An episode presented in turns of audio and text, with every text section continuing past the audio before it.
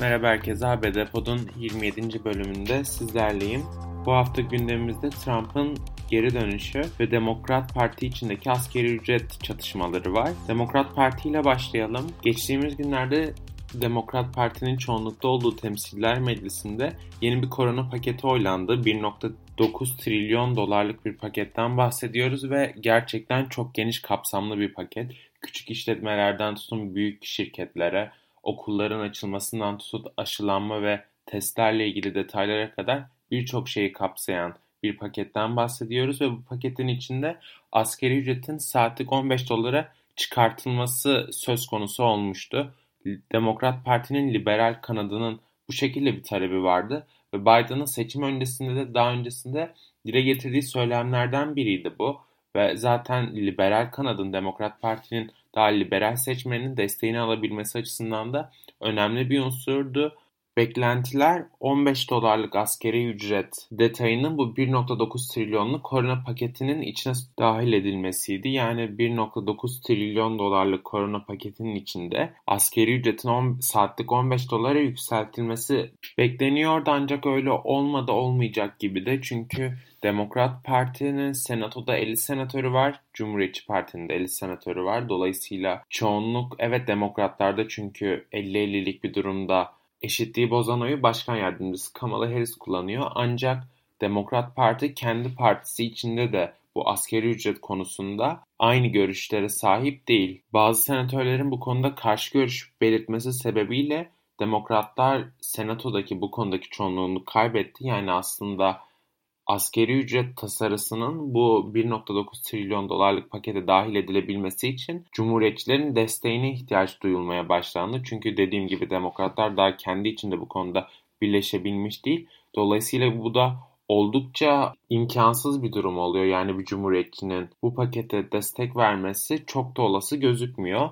Dolayısıyla paketin geçebilmesi için askeri ücretin 15 dolara yükseltilmesi maddesi büyük ihtimalle konulmayacak bu şekilde Senato'da Demokratlar kendi içinde birleşip paketi geçirecekler ancak bu paket askeri ücretin saatlik 15 dolara yükseltilmesini içermeyecek. Bunun dışında Demokratlar arasında tartışmaya sebep olan bir başka konuysa filibuster dediğimiz sürecin, sistemin ya da prosedür diyeyim daha doğrusu ortadan kaldırılması tartışmalarıydı. Filibuster nedir?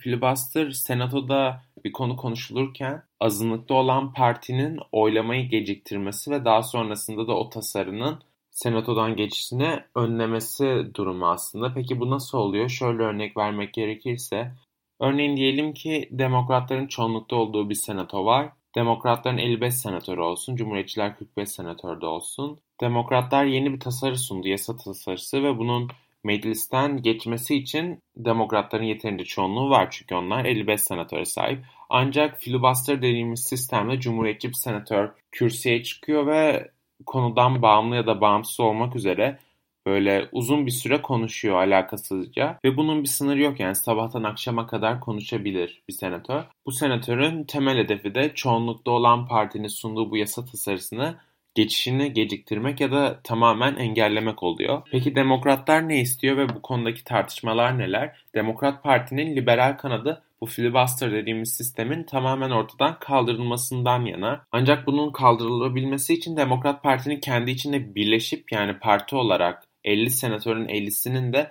bu konuda oylamaya katılması ve bu görüşü beyan etmesi gerekiyor. Ancak yine parti içinde bazı isimler filibuster dediğimiz sistemin kaldırılmasından yana değil. Dolayısıyla demokratlar bu konuda yine cumhuriyetçilerin desteğine muhtaç kalıyor ki bu da asla olası olan bir durum değil. Asla bir cumhuriyetçi filibuster'ın kaldırılması konusunda demokratlarla özellikle Demokrat Parti'nin liberal kesimiyle birlikte saf tutmaz.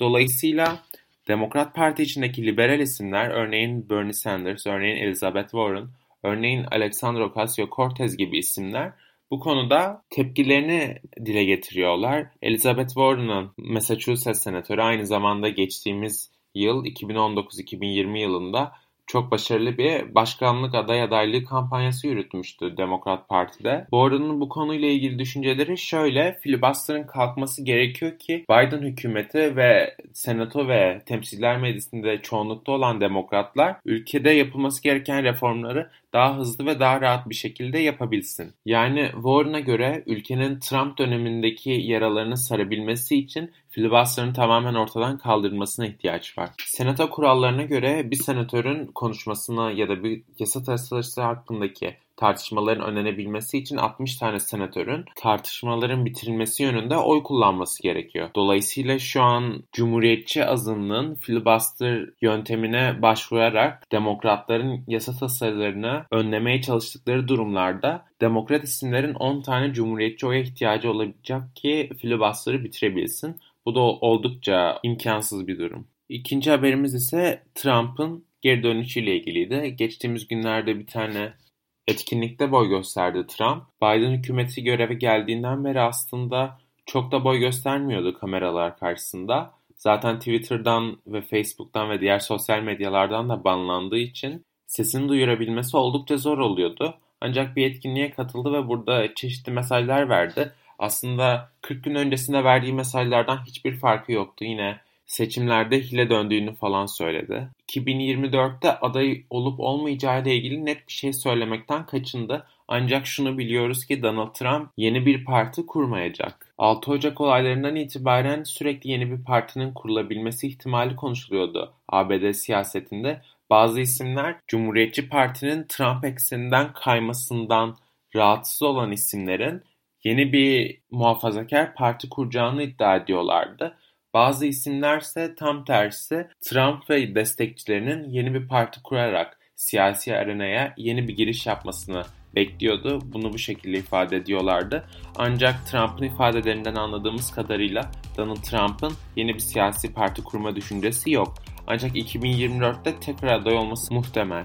Bu haftaki gündemimizin de sonuna geldik. Dinlediğiniz için teşekkürler. Haftaya yeni bültenimizde görüşmek üzere.